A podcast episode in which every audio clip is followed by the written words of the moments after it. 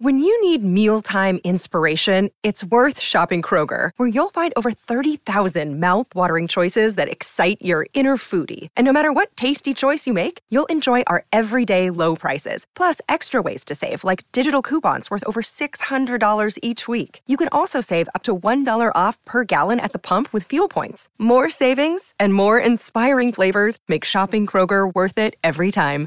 Kroger, fresh for everyone. Fuel restrictions apply. This is the Analyzing Anfield podcast on the Blood Red channel, bringing you the best tactical and statistical analysis of Liverpool FC.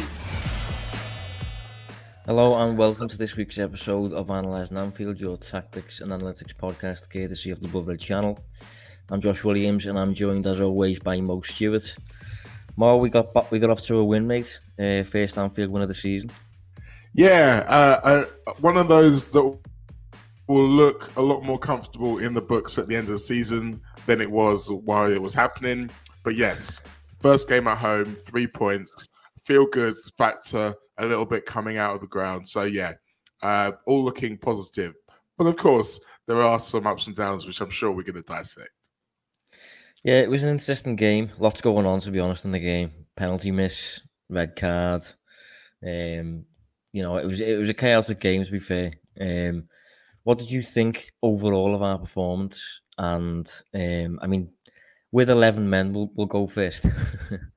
it, it, it's tough because you did see some of the hallmarks of what went wrong last season, um, particularly in the slow start.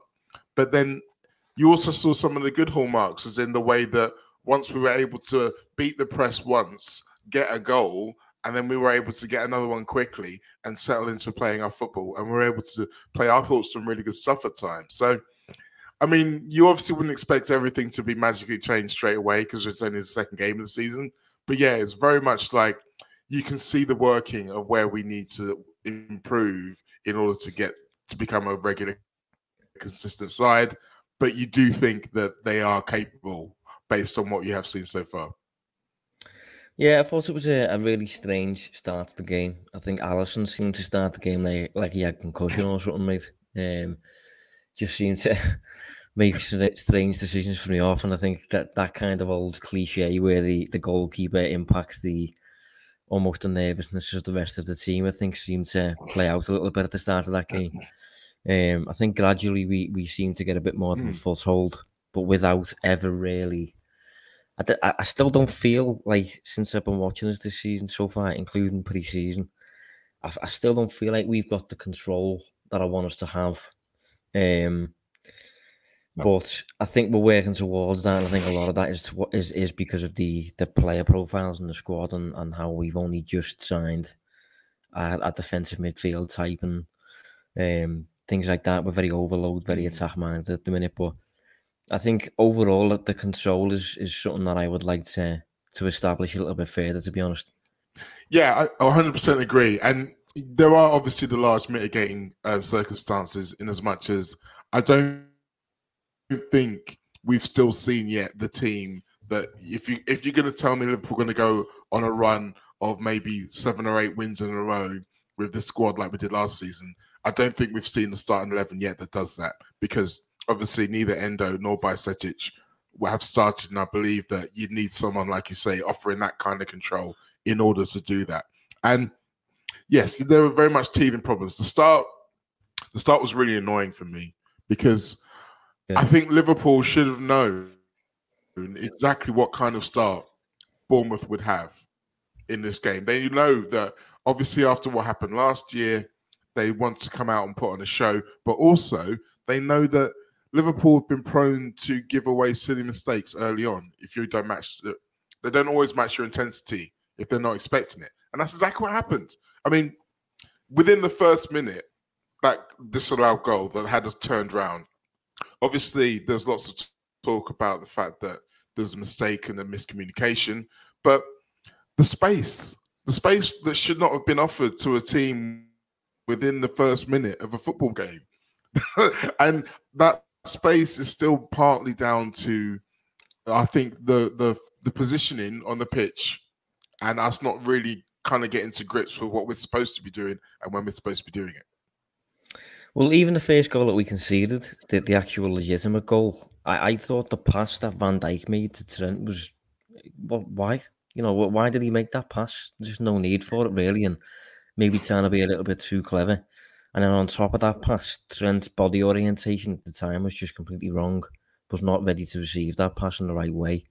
Mm. And um, we, you know, we established, we tried to establish last week on the show about Bournemouth and being a bit more of a proactive team this year and a bit more inclined to press and things like that. So you, you can expect that. You knew you were going to get that in the first couple of minutes. So yeah, I agree. It was a, a really weird start, and it was almost like that the, the, the players seemed a little bit almost scared of last season and is this going to be any different? And when it's when it didn't start particularly great, it looked like everyone kind of panicked a little bit almost until we got a bit more of a foothold in the game. Um, but I think one player who didn't seem to suffer from any scarring from last season, and there's a reason for that because you weren't here, was Dominik Szoboszlai. Uh, we did talk him up yes. in pre-season. We we definitely praised the transfer uh, pat ourselves on the back on that one because so far, two games in, mate, he, he looks really, really good.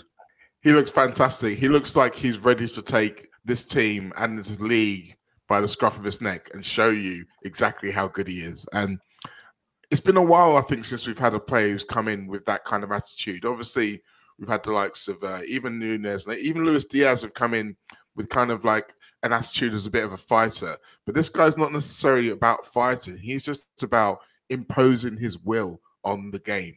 He reminds me a little bit in that respect of uh, Michael Ballack for slightly older football fans. The way he used to just stride about the pitch and just basically turn the game in his favor. And his ability to be able to be everywhere, but still be so great technically at moving at high speed I think he's going to be a real asset to this team. And as we get used to him, he's going to be more effective for us. And as other teams get used to him, he's going to be more scary for them. So I can only see it going one way.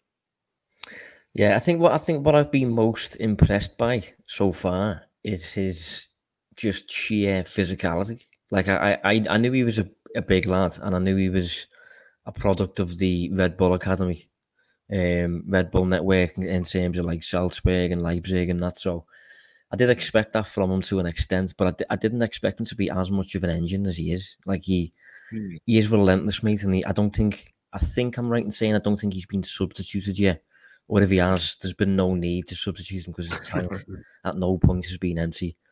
Um, but you you mentioned Ballack there. What, what what for me? He's kind of he's looked like a a really technical, um, creative version of Jordan Henderson for me. In a, in, a, in a, weird way, like he's offered all the industrious perks of Henderson, mm. all that running power, and the and and kind of like a bit of a presence in the middle of the park, but with all the all the technique to, yeah, also deliver in the final third and to invent out of nothing, to get himself out of tricky situations, um, to dribble and, and things like that. So he, he looks like a proper, more of an all rounder than I thought he was. To be honest, I, knew he was. Yeah, I knew he had a quite a complete skill set, but I think already to to I mean he, he, played half an hour or so as part of a midfield two, for example, and looked absolutely fine.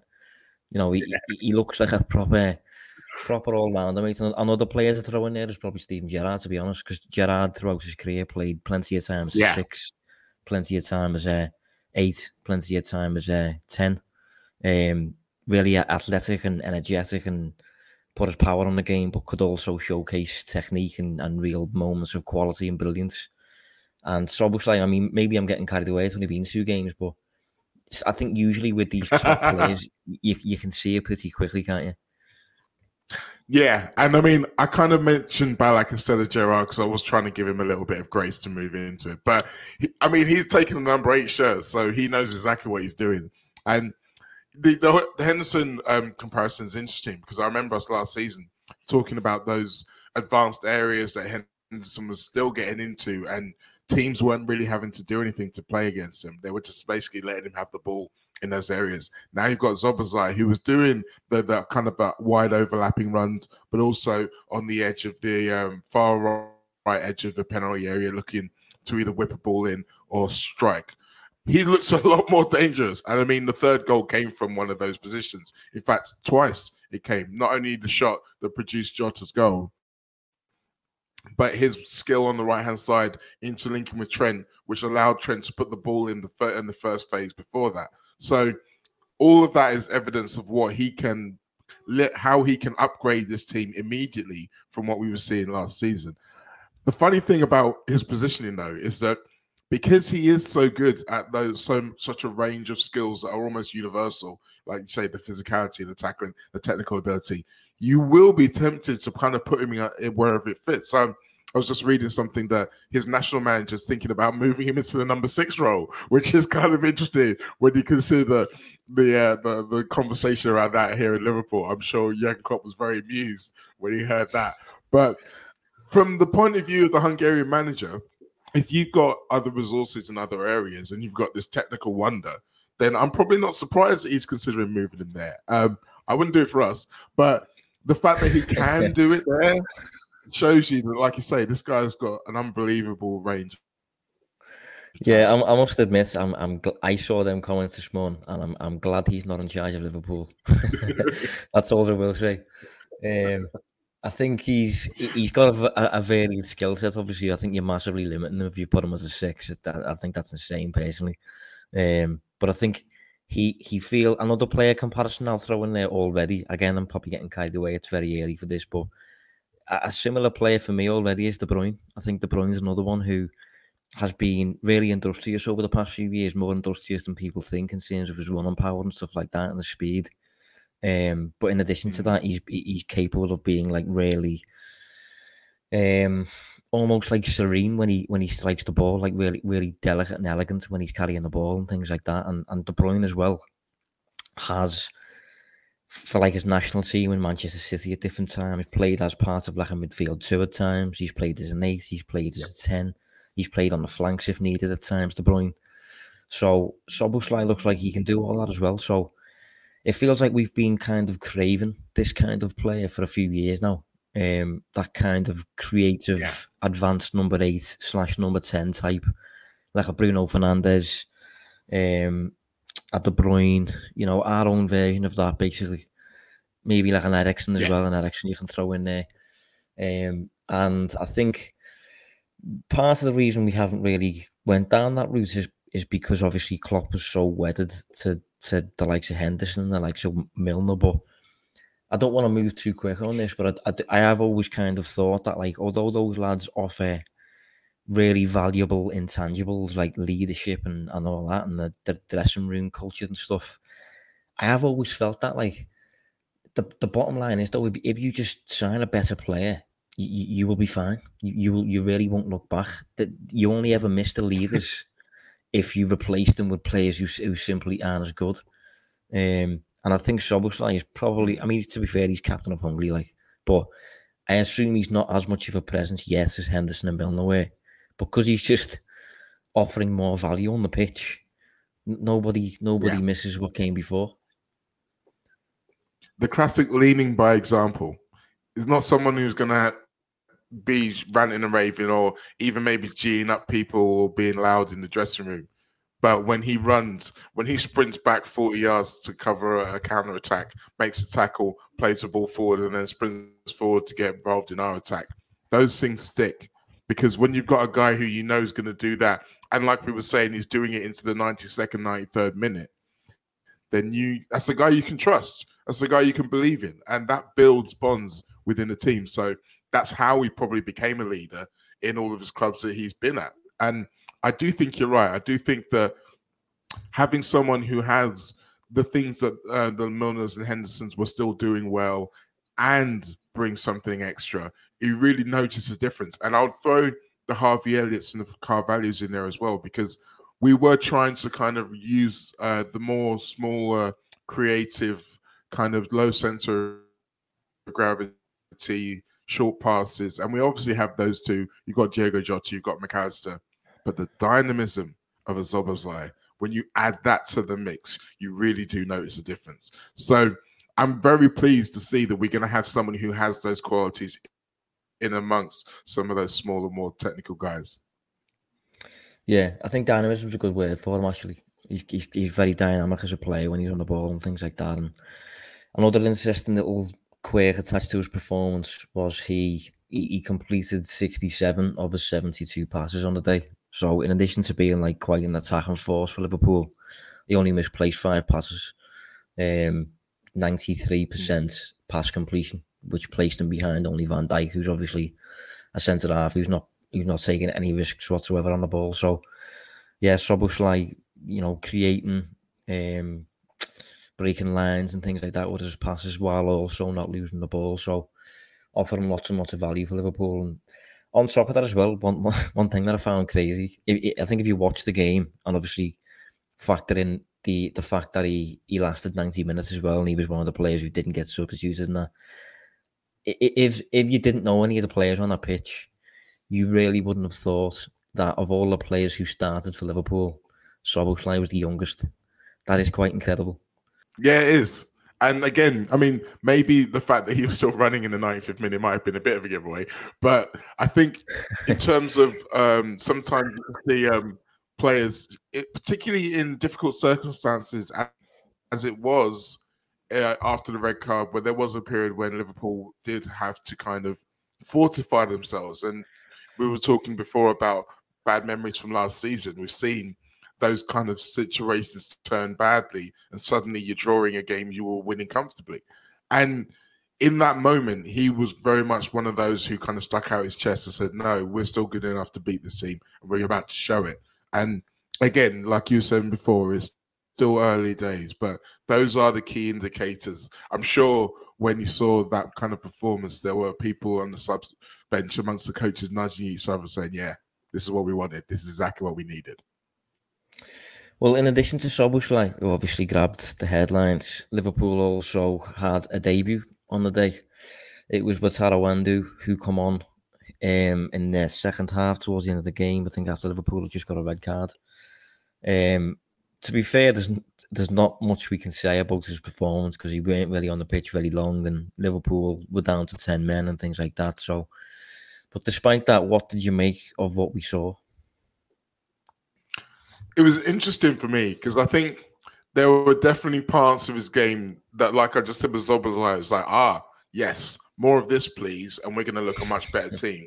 I particularly think about his first, I think it was really his first three minutes where he basically just stationed himself in and around the center circle, made himself available for a pass. I think he received a pass of every single one of the defenders and his fellow midfielder in those three minutes. He also ran forward, managed to disturb a counter attack, passed the ball simple, and then ran back into position.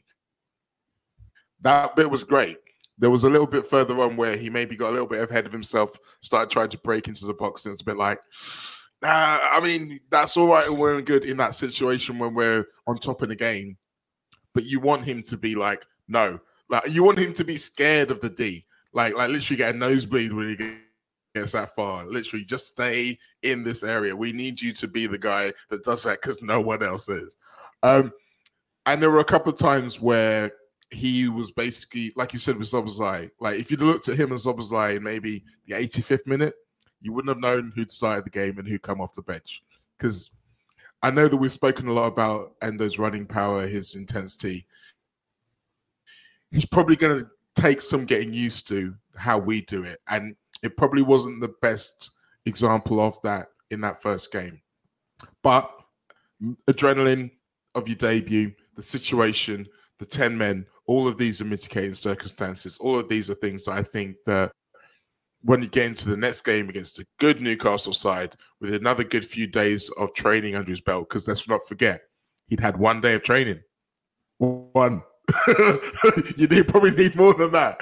So I yeah. think once we get into see him play at St James's Park, and depending upon the fitness of Bajcetic, I believe he may well start that game. Um, that's when you can really start to assess what he can do for this team. Analyzing Anfield on the Blood Red Channel. Yeah, I thought he he he did a job for us essentially.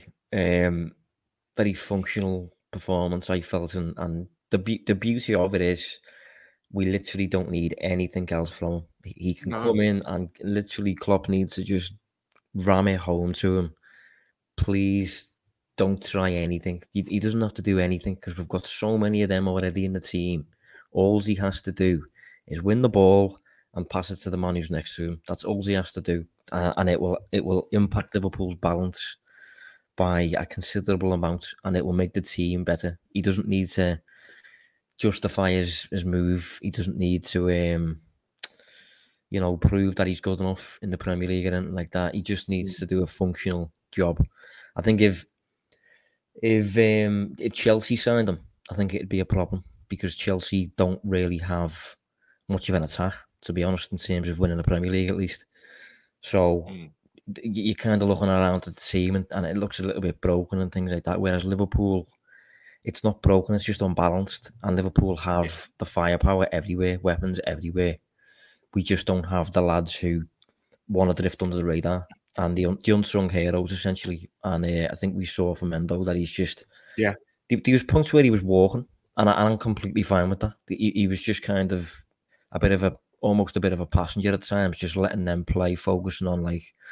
You know, I, will know when it's my time to come alive here. I, and, and he, as you say, he stayed predominantly in the middle third, which again is what we need. Um, I, I straight away as well. I don't know about you, Mo, I, I picked up on his um his leap pretty quickly. I can you can yeah. see why he, uh, he he's good in the air because he can definitely get off the ground.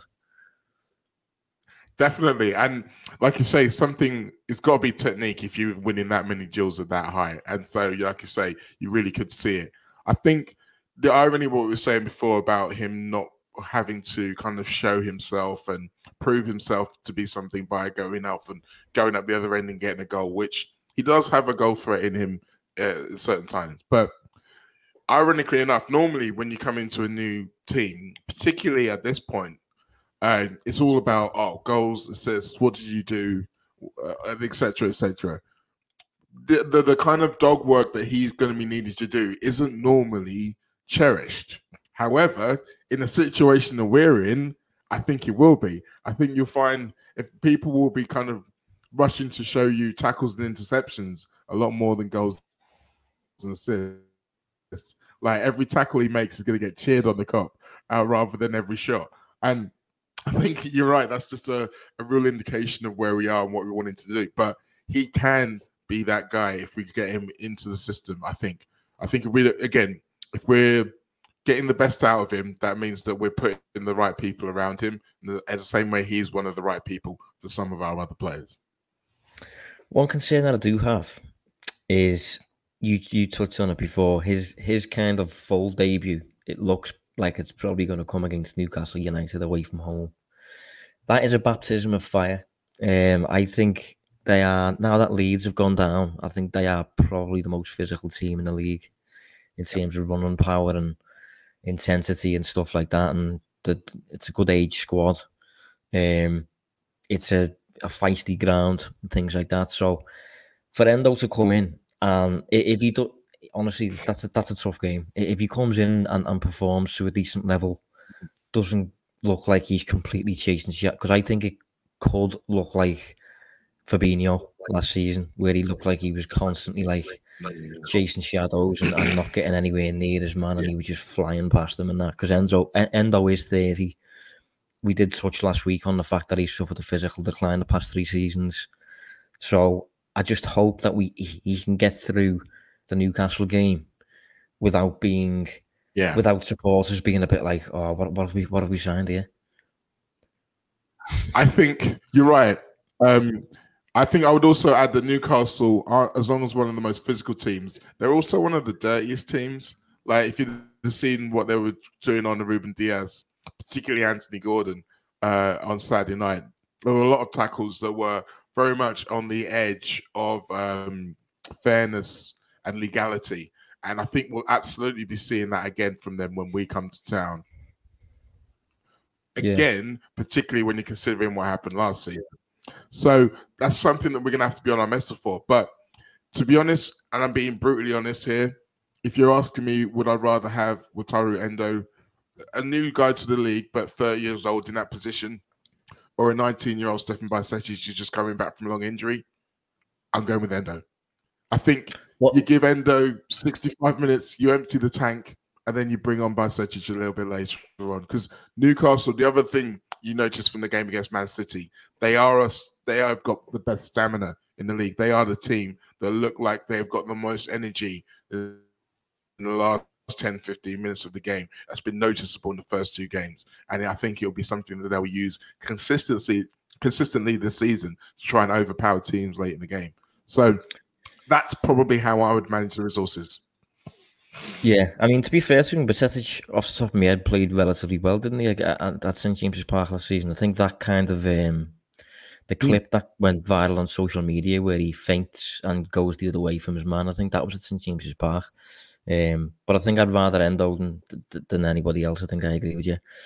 Um, another player who I think has has come away from the first two games with that an interesting narrative attached to him. Well, for me at least. I mean, to be honest, no no no one's really touching on it. But Cody Gakpo has has played as an eight twice now. Um, to be fair to him, I, I have said he can do that. I, I do think he can do that in certain games and things. But one of the curious things about him so far is he is just he's he's playing the role like a forward because he is just not getting on the ball at all uh, compared to his teammates. Um, if you're playing as a, a number eight in midfield, you have to link the play, you have to connect, you have to be a passing option all the time. Gakpo has played um, about 65 minutes in both of Liverpool's games so far. And in both of the games, he's finished bottom of Liverpool's squad for completed passes. Um, even beneath like Jota, who is the, the team's striker and, and isn't a possession based player himself either. Um, and if you look at Gakpo's, um, like he completed 20 passes against Bournemouth in 62 minutes, completed 10 passes against Chelsea in 65 minutes. And I think, if my math is correct, I think that means on a per 90 basis so far, I think he's averaging about 22 passes per 90 or something like that. Um, for a bit of perspective on that, Szoboszlai so far in an identical role but on the right is averaging about 50 passes per 90.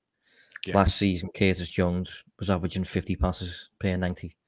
So Gakpo's way down on that, and, and, and it's a bit, um, it's definitely something. If I was a coach, if I was on the ground, I would be f- finding a way to kind of work on that. That that that, that needs to improve. If, if he's going to keep playing as an eight, he needs to balance that midfield more than he is. Definitely, and there are so many different facets to why that's happened and how to fix it. But yeah, I'm just looking at the stats here. Like Jota, Jota had more touches in the game against Bournemouth than Gakpo did against Bournemouth and Chelsea combined, which is wow. Because, like you say, that is not something we normally expect from Jota. But the thing about the passing stats is, is that he's basically completed 20 passes. He's attempted 25 passes. Now, it sounds like a really obvious thing to say, but in order to pass the ball, you need to have the ball. And in order to have the ball, someone needs to pass it to you. So you wonder how much of that is players looking for other players how much of that is Gakpo not getting in the right positions to receive a pass, not demanding the pass enough?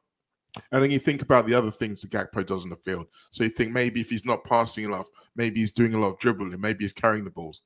Two dribble attempts in the game, admittedly both successful. So I, w- I probably need to watch it again and pay a little bit more attention to what he is actually doing. But if you're Klopp, then there is potential fixes there within like I say, his ability to find space, his teammates' ability to find him in that space, uh, and then his ability to recycle the ball and then look for another pass again and keep that intensity up. So there's a lot to unpack within there. Obviously, Klopp and his guys will be working on it. For me, I do think, like you, that he can eventually become an effective eight. But at the present moment, it does still feel like a little bit of a waste of his talents because all of his best moments where he picks the ball up deep um, with his back to goal, turns and runs at the defense. He was doing that when he was playing number nine, and he probably would still do that if he's playing number nine. So it's a difficult one for me. It's how long do you want to be doing this? Are you doing this simply because of circumstance elsewhere, or are you trying to train him into a new position? Because that's the other thing about this. This is like Gakpo's third new position since he joined. he's not been there very long. So you are yeah. giving him a lot of work to do. Yeah, I know. I think I think generally as well, he he will always predominantly be a positive contributor. And I'm not really, you know, I've got no issues with Gakpo playing. I'm a big fan of him. I think he's he's he's, got, he's only going to improve, and the fact that he's a carrier over large distances is, is a, a, nice thing. He's good in transition. He is very athletic and things like that. I think once he gets into his stride, you know, people aren't catching him. To be honest, when when he gets into his stride and he starts carrying the ball, he, I'm not sure if I've said this before on this show, but he, he reminds me a little bit of Kaka. You know, when Kaka used to used to pick up the ball and carry it, and he'd just go, mate, and you, you were finished. He's not far off that, but in terms of playing as an eight, I think it's more of a personal problem rather than his teammates not finding him. Personally, I, I think because, uh, say for example, against Chelsea, Curtis Jones comes on in his place and completes five more passes than Gakpo in 25 minutes. Then Gakpo completed in 65 minutes. Um, as I said, Szoboszlai is playing on the opposite side, similar-ish position, really similar spaces, kind of, uh, and he's completing like double the amount of passes on a per ninety basis. So I, I think it's, I don't know, I think it's something that he he, he has to work on because it's a, a, couple of years back mm. we had this we had a similar issue with Wijnaldum actually. Um, if you look at like old school passing networks from like Liverpool 2016, 2017, 2018, Wijnaldum's like a real passenger almost in, in Liverpool's passing network. He just he just weren't really getting involved too much, and maybe there's kind of some kind of in, inside thing where that's almost the plan. I don't I don't really know. Um, but looking at Liverpool's balance, I feel like, for example, it's something Guardiola would not like no. for Liverpool to have like a bit of a a bit of a black hole in the middle of the passing network, a, a bit of a, a bit of like a a, a dead weight and a negative. That's just not even there. Like it's like having ten men almost sometimes if if the player's not, you know, offering himself or whatever. So it's one to keep an eye on. Very very early days, but straight away it stands out as a bit of a weird quirk that he maybe has to improve if he's going to yeah. keep playing. That's the crucial thing. If he's going to keep playing there, you know, it's it's something that needs to improve, especially if you know I keep touching on control, Liverpool controlling games. It's going to be difficult to control games if that if that's happening. And that's why, if I'm honest, I'd rather Gakpo play as part of the front three. And those two eights, I would like them eights to be midfielders first rather than forwards. Just see what I mean? Yeah. Yeah, definitely. I think for me, going forward, the best time to have Gakpo as a midfielder is if we are chasing a goal or if it's a game where we're at home and we're expected to absolutely dominate, not just win, but absolutely dominate. I think until that point, yeah, it does become a point where you are kind of not like I said before, you're not using him to his best of his abilities, and you can still get the good things he's doing when he's playing up front. I think we will eventually start to see that. The thing about Wijnaldum is very interesting though, because the fact that it's happened once before makes you wonder whether or not it is some kind of plan. But then yeah what would that plan be? I mean, would the plan would he just be like a perpetual decoy? Because obviously, if he's well, making himself an option for a pass, defenders are still having to go towards him. So if he's like just the decoy all the time, but then if that was the case, then teams would start to work it out, as we saw with Jordan Henderson last season. So yeah, I, am not sure what that would be. Yeah, well, I, I, had a bit of a theory at the time with Wijnaldum that maybe it was a case of like he was so concerned about what would happen if we lost the ball that that was his primary focus, just kind of occupying the right defensive space. If Liverpool were to lose possession, he would be positioned in the right position to regain the ball immediately or provide cover or whatever. And he was more focused on that than actually offer himself as a passing option. Um, but it, it, it definitely was a yeah. curious thing, and it's it's something that Wijnaldum also did for the national team as well. Like it, it Wijnaldum's pass. If, if you probably search on Twitter now, Wijnaldum um, passing network or something like that, you, you will see the evidence of like years gone by where he just, for whatever reason, just got on the ball considerably less in comparison to like yeah, like I've got an example here. Like, so this is this is a very very quick example that I've just got up on the fly, but th- this was 2019-20, which is when Liverpool won the league Mm. in the Premier League, Yep. and Wijnaldum averaged about 46 passes per 90. Um, Henderson, for example, on as the others as the other eight, um, 64 passes per 90. So Mm. that's about 20 more. Um, and Wijnaldum, again, for a bit more perspective on that, Shak- Xherdan Shaqiri was averaging about 43 passes per 90. Wijnaldum on 46. So, you know, the, he, And he minutes was, played were probably massively disparate. yeah, yeah. So it was, it was a bit like when Wijnaldum was interpreting the central midfield role like he was still kind of a forward almost, and the feels a bit like that's what Gakpo's doing, but it's one to keep an eye on anyway. Um, Mm. one final point that I'll that, that I want to touch on I I regarding think- uh, go on.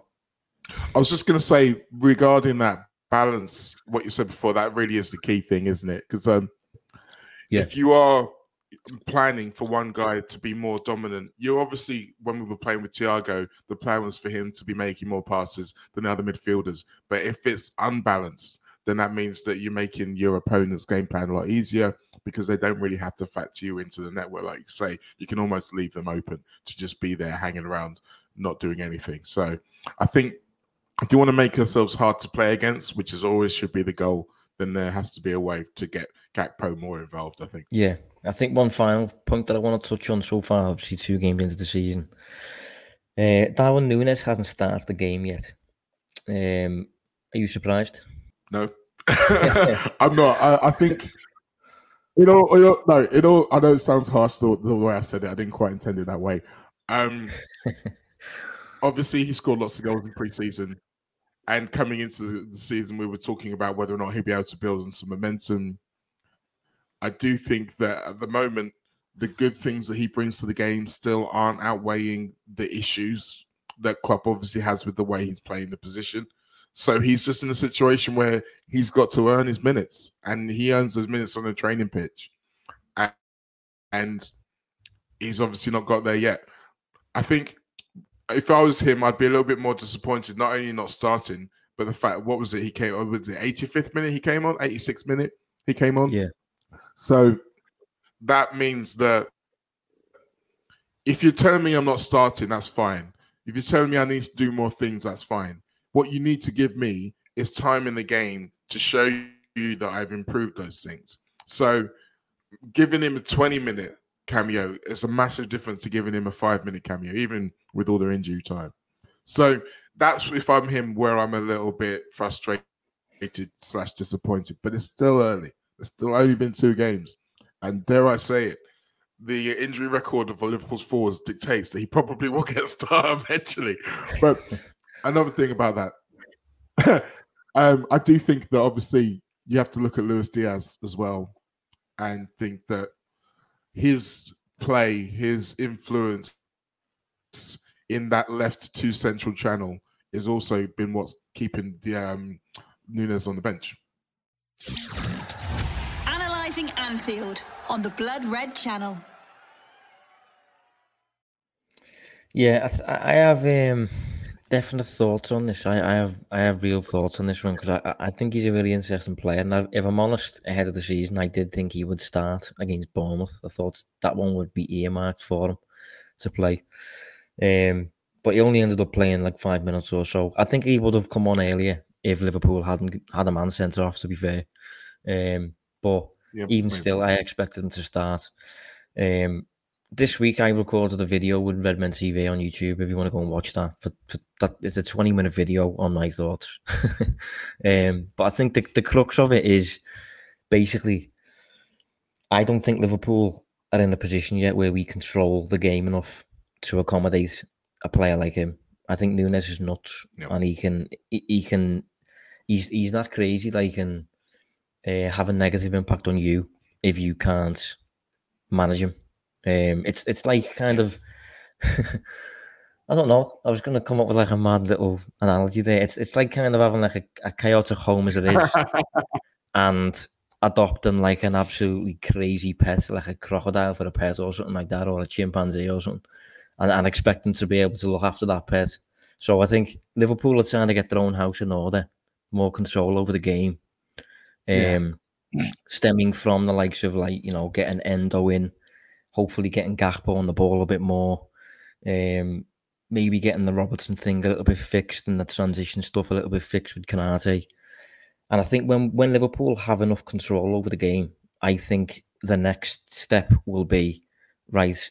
We integrate Nunez. This is the next level, and because I think mm. Nunez is uh, capable, if you let him do exactly what he's good at, he's capable of being an absolute menace. I think, but he he really needs the the platform to do that. And Liverpool, as I've just said, you know, you know, thirty five percent possession against uh, Chelsea not enough, uh, not good enough.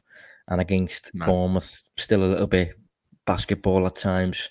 If you introduce Nunez into that, that the thing's going to explode. You know, it's going to be nuts. So yeah, that's that. That's I think that's the plan anyway. That's what I'm getting at. Yeah, and I think there's lots of things that can contribute to that plan working or not working. One of them is the patience and understanding of Nunez. Another one is the patience and understanding of us as fans, and maybe some of the more uh, extreme areas of the media who might want to make a story out of Liverpool's massive signing being on the bench all the time. And frankly, the thing that will help both of those two things is Liverpool continue to win football games because that yeah. will buy everybody time. If the if you're complaining and saying I want to be in, I want to be in, but it's like, well, the team's winning. You're gonna have to wait for your chance it's harder to make that argument. Everyone was hold their hands up and say, okay, we're moving in the right direction. This has to be the right plan. So all of those things really need to be in place. In terms of your analogy, the way I see it, Nunez is a bit like a Rottweiler. Like put a Rottweiler in the room against someone, and someone's going to get hurt. Yeah, it's it's a good example.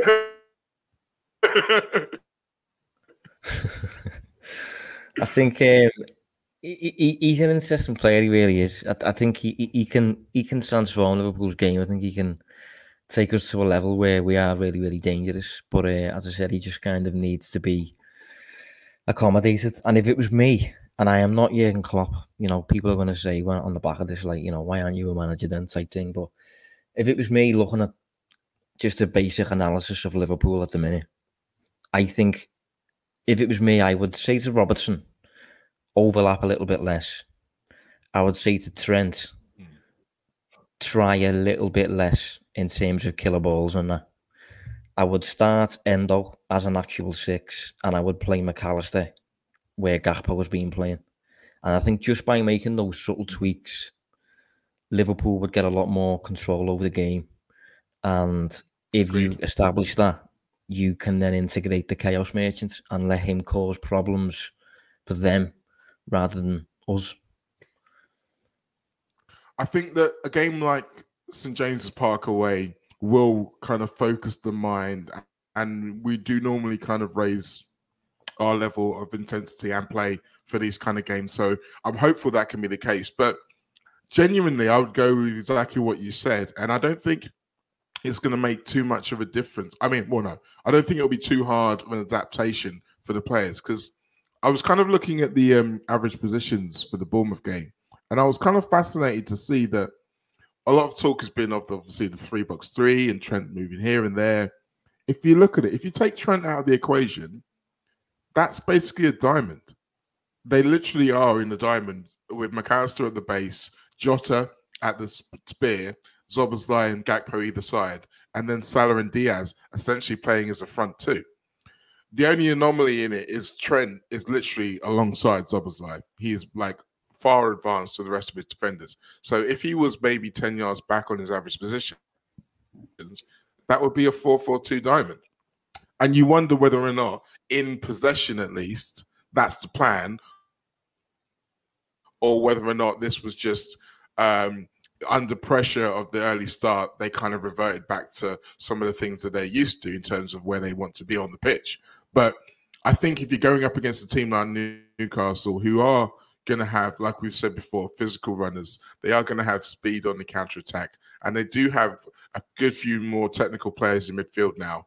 I do think having the diamond, having that kind of depth of your midfielder to be able to have a front line go out and press and try and win the ball, but still have players in behind in position if that doesn't go right. I think that's something that I would like to see us do. Yeah, it's interesting. It's, it's it's a big game to be honest. It's a tricky game as well. Liverpool have I've definitely had a um a, a weird start so far. I've got four points out of six, which is fine. Um, still haven't lost, which which it's, it's a decent start considering there's lots of teething problems still going on. We've just got a six in, and he's thirty, um, and none of us have heard of him. so it's we're doing okay. But if, if we if we get hammered here or something like that, then it's not going to look great going into the international break, and it's going to be panic going into the deadline day and that. So I hope we can get through. It's not going to be an easy game, but just just before we kind of finish, mm. uh, I suppose just a quick um, assessments of the landscape when it comes to transfers and stuff like that. Still no real major links. Some links to the core, eh? some chat that Andre could get knocked out of the Copa Libertadores before the deadline shuts, which would be an insane one. Um, who else has been linked? Kalvin Phillips has been linked. Um, anybody else you can think of? Um, not real concrete links, just lots of fantasy stuff because we, we haven't really been closing in on someone. But then, when you think about it, the guys who we spend weeks closing in on normally end up signing elsewhere. So it's, it's that be, weird fair, situation. Being, like, link you'd feel that's been out there. Yeah, it's one of those situations where you'd probably feel more comfortable and feel better about things if you did feel like there was someone who was close, but then you have to factor in the fact that Liverpool, at their best, have been the ones where they just pull someone out that you don't know about. So, no news isn't necessarily bad news in that context. However, news more always makes us feel a little bit more um, comfortable. I do think Liverpool, while they might kind of put feelers out here and there, when it comes to actually the brass tacks of negotiating and submitting bids and going back and forth with the same club. They kind of only try to do that one at a time. It's not like Chelsea who will be involved with putting bids in for that player and that player and that player at the same time. We yeah. can try and tend to do one and then we'll move on to the next one. And that's my concern because the idea that we'll be able to do two, and I do think that two at least would make me feel comfortable, one in midfield and one in defense the fact that the idea that we could do those two now is decreasing with every day. And that's where my concern lies. So if you was to look at the window now as a whole, incomings and outgoings, if Liverpool stay as they are, what would be your rating for the window? Hmm. Difficult. As we sit here right now, I'd have to say seven because okay. I do think we've brought in two fantastic players, but I do think that we could also be sitting here and going into the January window desperate to buy players immediately because we've left ourselves short and something bad's happened. Now, obviously, the caveat is is that something bad would have to happen, i.e., an injury. But the fact of the matter is injuries are a very large part of football. So we can't say, oh, just because it's a hypothetical, we can dismiss it because hypotheticals happen all the time. Look at everyone else. Look at Chelsea. They've already had two of the players that signed got down injured. Uh, Man City have lost De Bruyne. Um, uh, Arsenal have lost Jurrien Timber. Injuries happen at this stage of the season, and can really disrupt how you look at your start. So you the, the instinct is you want to be fortified for as many different things to go wrong. And it always just feels like Liverpool, and in particular the decision makers, don't quite have that same philosophy as some of us fans do.